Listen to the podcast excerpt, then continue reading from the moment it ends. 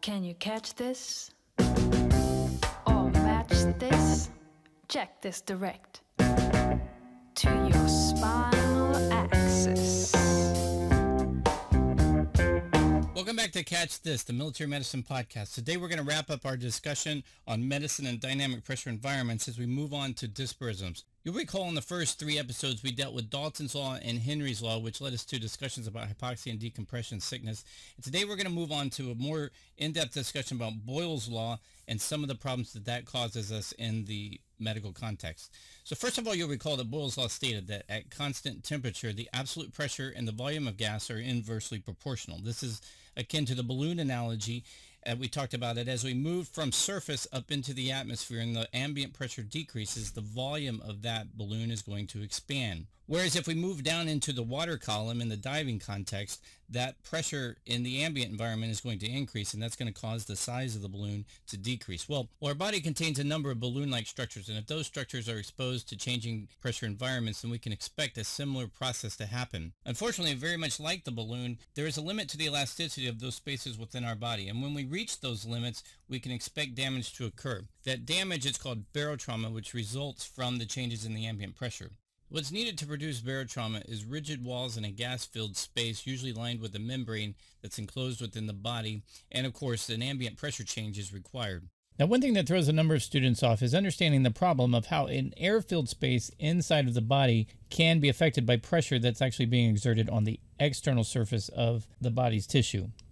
And we get that answer from a fluid mechanics principle called Pascal's law, or the principle of transmission of fluid pressure, which states that pressure exerted anywhere in a confined incompressible fluid is transmitted equally in all directions throughout the fluid. Now, since our body is mostly fluid, as pressure is being exerted externally, we would experience the same pressure on internal air-filled spaces such as the bowel or sinuses. The important point to remember here is that if we can vent those rigid spaces, we can prevent barotrauma. But in the event that they're not properly vented, we can expect trauma to occur. Now, there are two types of barotrauma. The first is called a squeeze, and the second is called a reverse squeeze. Now, squeeze is, is simply what it implies is that when we descend and the ambient pressure is increasing around us, it's squeezing in on those tissues. So that's generally how you're going to hear it referred to in the operational setting is a squeeze. On the ascent, however, when the ambient pressure is decreasing, normally that's returning back to a normal state, particularly when we're talking about the diving context. But in some cases, that expansion can cause what we might call as a reverse squeeze. And we'll give a, a, couple of examples of that as we go through this. One of the places to begin this discussion is in an understanding of the anatomy. Now, of course, you all know the anatomy, so I'm not going to spend a lot of time reviewing this, but if you do need to take a moment, go back and review the anatomy of the middle and inner ear. The middle ear is one of those areas that is particularly susceptible to barotrauma, so it's going to be the focus of part of our discussion today.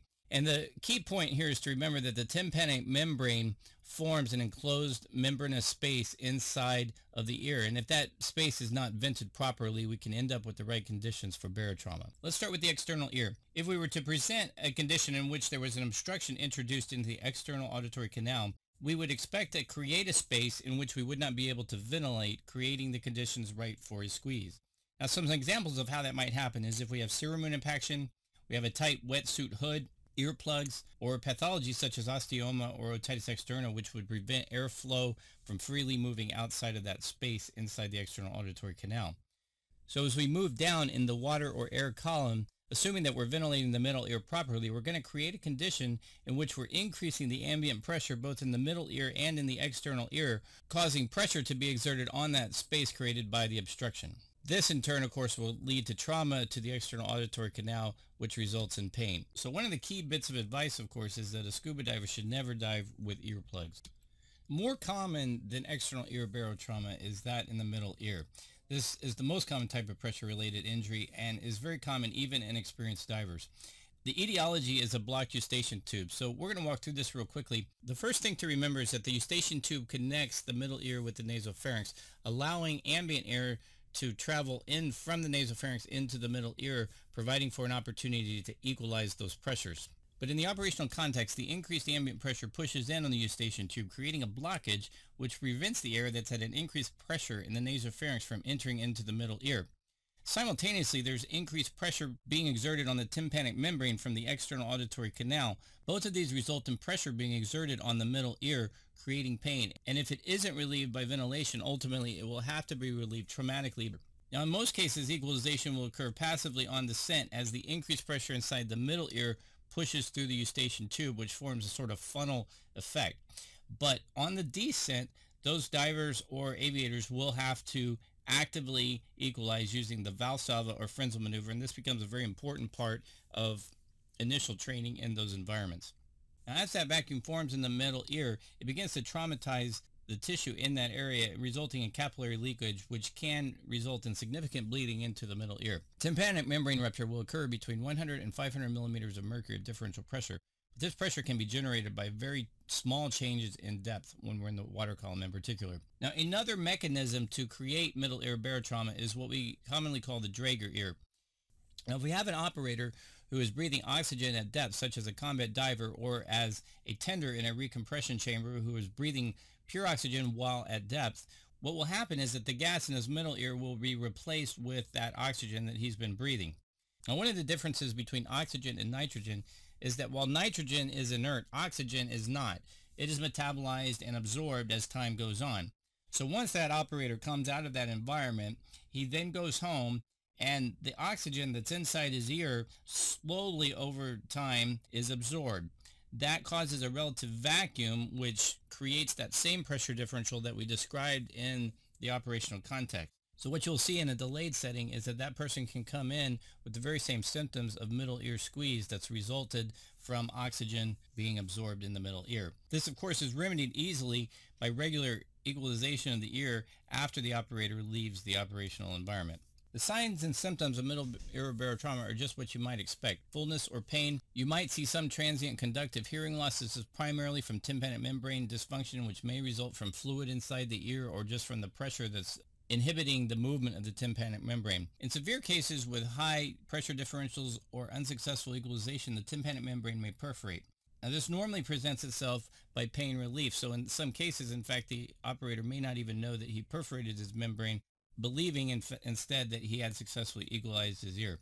The other thing that may happen is that you may get some involvement of the inner ear organs causing vertigo or tinnitus that normally is transient. Now, as you examine these patients clinically, you're going to attempt to classify the degree of damage or trauma that's been caused to the tympanic membrane. We use a classification called the TEED system for ear squeeze. This is a graded scale of severity ranging from zero, which is normal, to five, where hemorrhage has completely filled the middle ear. So if we look at grade one, what we're going to see is some vascular congestion of the pars flaccida, umbo, and annulus. And this occurs at pressure differential of about 100 millimeters of mercury. Mild, resolves on its own, nothing uh, to worry about significantly and clinically. Grade two would be vascular congestion of the entire TM. So now we're going to see a red, angry tympanic membrane. This is occurring at slightly higher pressures, about 100 to 150 millimeters of mercury. Again, relatively mild and generally will resolve in the next 24 to 36 hours. TEED3 is starting to move into more severe hemorrhage within the tympanic membrane. We're now seeing hemorrhage that is still limited to the tympanic membrane itself. Moving into grade 4, we now start to see fluid filling up the middle ear. So we're having hemorrhage that is directly into the middle ear space with or without tympanic membrane rupture. So whether the rupture is there or not, if there's blood in the space, we'd call it TEED 4. In TEED 5, we have complete occupation of the middle ear space with hemorrhage. Now, an alternative way to describe this would be to use a simplified classification system which will facilitate communication with other healthcare providers and avoid having to use the TEED classification, which you're likely to forget in the next few minutes and that would be to simply describe the tympanic membrane as normal, retracted, fluid filled, blood filled, or ruptured. That classification system helps us out when we move into the treatment. So the first and most obvious treatment is to restrict exposure until the problems in the ear are resolved. So if we have a mild case, TEED 0 or 1, we're going to remove that operator from exposure for the next 8 to 72 hours, monitoring them and verifying that things have resolved before they return to uh, flying or diving duty. For moderate cases, T2 to 3, that time frame extends to one to eight days, and for severe, it may be up to six weeks. Again, the important thing is to make sure that the tympanic membrane is healed properly before re-exposing them to uh, dynamic pressure environments. Now, the second important part of treatment is systemic and topical decongestants. So you'll see us normally placing these individuals on both Sudafed and Afrin for the next 24 to 72 hours, depending on how severe the condition is. Now, during that time, these decongestants are important to allow for more fluid to be evacuated from the middle ear, which speeds up the healing process. If the tympanic membrane is perforated, of course, we introduce a risk of infection into the middle ear, so you'll want to put that individual on antibiotics and remember to avoid any topicals if the tympanic membrane is perforated. So how do we prevent it? Well, the first thing is to avoid flying or diving with eustachian tube dysfunction.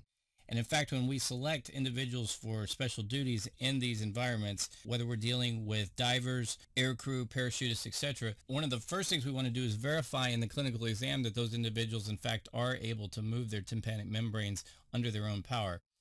Now, for those individuals that have ongoing eustachian tube dysfunction, they'll probably be disqualified from this duty, although it can be a little bit difficult and sometimes they warrant a test in an altitude chamber to verify that that is in fact the case.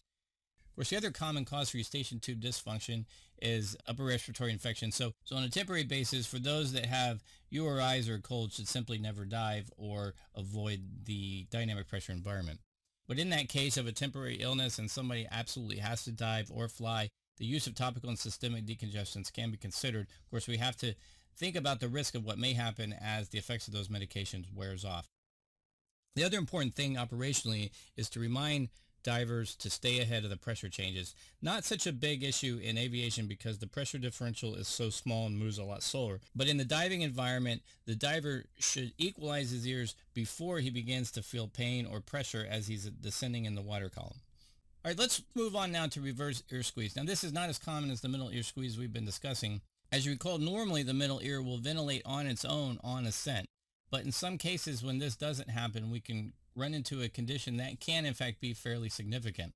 So this will occur on ascent, most dangerous due to the possibility of delayed or uncontrolled ascent. So in those cases where there may be an urgent ascent to the surface, the pressure differential may be changing so rapidly that the operator is unable to keep up with those. There may be some predisposing factors that lead to reverse ear squeeze even in a normal ascent, such as eustachian tube dysfunction, again as a result of perhaps URI, for example, ear infection, allergies or, or in some cases anatomic variation, but normally those would have been weeded out by the time you're seeing established operator. In the event that an individual is ascending, uh, they should know this, of course, in advance, that what they need to do is to stop the ascent, descend slightly, go ahead and go through their equalization maneuvers, and then assume their ascent. Of course, that's very similar to the advice we would give someone experiencing ear discomfort on the way down in the water column. And when the inner ear is traumatized by dynamic pressure changes, it can be clinically very significant. This occurs most commonly on descent, and generally it's going to begin very much like a middle ear squeeze. In fact, it may begin as a middle ear squeeze. So the first sign may be that pressure or pain that is associated with a common ear squeeze. If the operator then begins a series of forceful Valsalva maneuvers, he, he can cause injury to his inner ear. Of course, it may also be caused by implosion or explosion, which should be fairly intuitive in our uh, current operational environment. Now, importantly, inner ear barotrauma may result in permanent injury. Now, as we said, the oval window and the round window provide windows into the inner ear. And if the pressure differential in the middle ear is great enough, we can produce enough force to traumatize and burst those membranes, causing a perilymph fistula to be formed. This can result in, of course, leakage of fluid out of those structures, uh, infection in the inner ear, and hemorrhage within the inner ear, all of which can cause very significant injury, which in some cases may be permanent. Symptoms associated with inner ear barotrauma are consistent with the functions of the organs involved. So if you think about what these organs do, you can predict what you might expect to see. So for example, if the cochlea is involved, you might expect to see hearing problems. Patients will often report tinnitus or Actually, in this case, they'll describe the tinnitus more as a roaring sensation rather than a simple ringing. You will likely see vertigo, in many cases very severe and usually persistent after removal from the operational environment. Nystagmus, bubbling sensations in the ear, neurosensory hearing loss. And remember that on otoscopic exam, you will find middle ear barotrauma. So you, you obviously cannot do an external exam of the inner ear, so your suspicion needs to be raised in the event that you find these symptoms. And while we're on the subject of vertigo, let's go ahead and talk about a couple different forms of vertigo which may result in the operational environment. The first is caloric vertigo, which in fact is not barotrauma at all, but rather is a transient vertigo which is caused by differential in water temperature between the two tympanic membranes.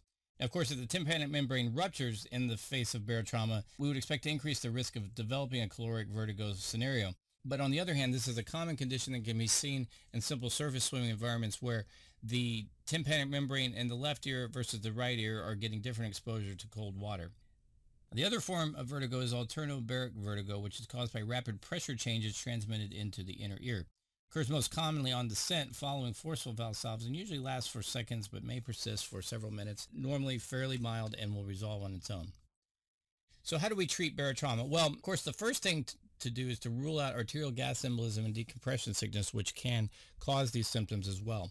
We're going to place these patients on bed rest and have them avoid straining, even consider sedation to help them get through the period. It will be very uncomfortable. They will be very ill and it will be difficult for them to do any normal daily activities anyway. As soon as possible, we're going to get them to an otolaryngologist who will consider the need for surgical exploration, which is often needed, particularly if a fistula has been formed. And in the case that a fistula has been formed and doesn't resolve, it is permanently qualifying for divers or aviators as they will unlikely be able to expose themselves to this environment in the future. Now let's move on from the middle ear into some of the other balloon spaces that may occur in our body.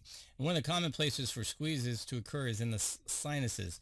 Now if you think about the frontal, maxillary, or ethmoidal sinuses, for example, these spaces normally are full of air but will ventilate on their own without any active participation from the individual. But in some cases, particularly with those predisposing factors such as infection, like a, a, URI or sinusitis, for example, allergies or various anatomic variations that prevent equalization, we might start to see the barotrauma occur. Now, these will present with pain in the sinus area. This is usually described as a very sharp pinpoint needle sort of sensation uh, located right over the sinus. In the maxillary area, you might see some dental pain. Other things that might happen is that you, you might see blood forming in the mask as the trauma occurs. The blood re- is released from the sinuses and moves into the mask space. On exam, you would expect tenderness on percussion of those sinuses and transillumination changes. X-rays may be helpful as you may see changes there, but keep in mind that they may be confounded by the pre-existing conditions that were predisposing to the sinus squeeze in the first place. In some cases, you may need to do a CT or an MRI or the ENTs may want to do a scope in order to verify the diagnosis.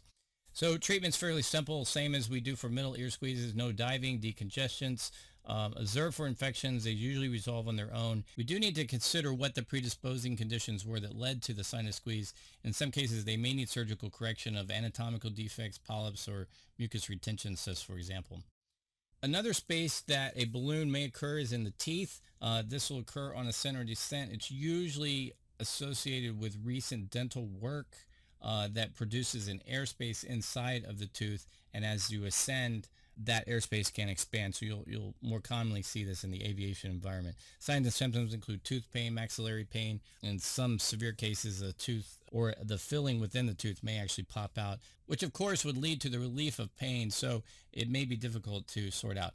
The treatment is fairly straightforward. Simply uh, relieve the pain and let's get them over to the dentist and have them look at what happened and restore the work that may have been damaged in the process. Inside the abdomen, there's a number of spaces that are full of gas. Uh, abdominal barotrauma is very rare. Uh, it typically occurs only on ascent. But in the event that the operator exposed himself to a number of gas-producing events prior to the exposure, such as effervescent antacids or high gas-producing foods, before diving, he may run into some problems with abdominal barotrauma. Signs and symptoms include pain, distension in the abdomen. Uh, in very severe cases, you can see pneumoperitoneum, but of course, uh, not clinically significant. In most cases, you can stop the ascent, vent the GI tract if possible, and things will resolve on their own.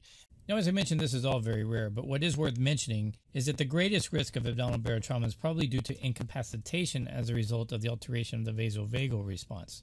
Now, with any kind of trauma going on in the abdomen, one can potentially see a vasovagal response, which would lead to loss of consciousness, and this, of course, can be very operationally relevant. A much more operationally relevant condition is lung overexpansion injuries, and this is the big balloon inside of our chest. Now, in most cases, the lungs are very compliant, but, but as we ascend, remember that we're breathing a relatively high pressure of ambient air, and that air is filling up our lungs. So in the event of ascent, if we don't ventilate that space properly, we can produce a trauma scenario where high pressure air inside the lungs is escaping into the pleuritic cavity causing a pneumothorax.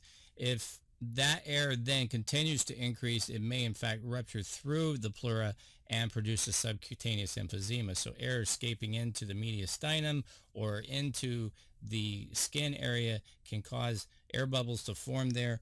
That subcutaneous emphysema would be experienced as a bit of Rice Krispie sensation in the skin. In the mediastinum, uh, you'll you can see widen, widening of the mediastinum, uh, but normally this will present with the patient complaining of a burning sensation or significant chest pain. Now down at the alveolar level, the same dynamic can happen where high pressure air inside the alveolus can rupture through the capillary membrane and push air into the arterial system, causing an arterial gas embolism. Of course, air bubbles in the blood are not good and can move into any system causing problems wherever they might go. For example, you might see bubbles occluding small arteries in the heart or in the spinal cord or more commonly in the brain, which will lead to a stroke-like condition, which would mirror those symptoms that we see in cardiovascular accidents. These lung overexpansion injuries are normally caused by holding their breath during ascent. And one of the cardinal rules of scuba diving, for example, is never hold your breath while scuba diving in order to prevent this. This is purely a function of Boyle's law. As the balloon expands, ultimately the membranes pop and the air moves into spaces we don't want it. Predisposing factors include smoking and lung congestion, increasing the risk of lung overexpansion injury. Now, specifically, air embolism or AGE is very important to the diving medical officer as it presents a very urgent and significant medical condition which must be responded to immediately. Air is entering the bloodstream again through rupture of the alveoli and pulmonary capillaries. Uh, most commonly, it's going to result in cerebral symptoms as the bubble moves into the brain space. Signs and symptoms will be very similar to stroke, so we don't need to spend a lot of time explaining that. It's very intuitive. If a bubble is blocking blood flow in the brain, you can predict what the symptoms may be, recognizing that those symptoms are going to be dictated by precisely where the bubble is formed. You can see dizziness, confusion, shock, paralysis, personality changes, unconsciousness, etc. Of course, it's going to vary again based on where the bubble is. The treatment in this case is going to be immediate oxygen. And then ultimately, these patients are absolutely going to need recompression and you need to get them to a chamber. Normally, we'll use table 6 alpha out of the U.S. Navy dive manual for treatment of arterial gas embolism. But once again, the first aid is very important because it's going to take you a while to get them to the chamber. So you only have that one opportunity to maybe use that Trendelenburg position. And of course, putting oxygen on there may make a big difference in the long run. Most of you are going to be very familiar with pneumothorax. This is air escaping from the lung into pleural space, pressure increasing, collapsing the, the, the lung. But just to remind you, this can happen as a, a pulmonary overinflation syndrome. Uh, signs and symptoms will be shortness of breath, absent lung sounds, deviated trachea, and chest pain. You you should know all this by now from your study of tactical combat casualty care, etc. Treatment, of course, would include oxygen and needle decompression of the chest and a, a followed up by chest tube as soon as practical. The other place that air can uh, escape into would be the mediastinum and the sub-Q, as we talked about, forming emphysema in that area. This is uh, escaped air accumulating in the soft tissues. Normally, we talk about subcutaneous emphysema causing crepitus or Rice Krispie. Uh, you, it can also result in a voice change where you see kind of a, a often a high-pitched or just a strange quality to the voice. Mediastinal emphysema can lead to a shortness of breath or a sensation of heartburn, chest pain, like we talked about with the chokes. Treatment here is just simply oxygen. Normally this is mild and does not need recompression. So uh, summarizing what we talked about quite a bit here, but it, all related to Boyle's Law, one of the biggest things to remember as divers or as aviators in this environment would be to equalize early and often and begin equalizing immediately on descent. Normally we recommend that you start your first equalization before you ever feel any pressure. Don't wait until there's any discomfort because if the individual is waiting until it's pain, it's going to be hard to equalize. So in that event, we say, well, ascend back up to where it doesn't hurt. Go ahead and equalize to where you're successful and then continue to descend down. Uh, that's easy for the diver, but in the airplane that can sometimes be a little bit more difficult because you can't control your own ascent as you're flying. Anytime an operator is uh, experiencing a cold or significant allergies, he should avoid exposure to the pressure environment and avoid any lengthy or forceful Valsalva in order to avoid round window rupture. Those are the scenarios that usually get people in trouble in that case. So if it's not working, it's probably time to abort the dive. Consult an ENT if any ear barotrauma is suspected and of course avoid any earplugs or tight fitting hoods.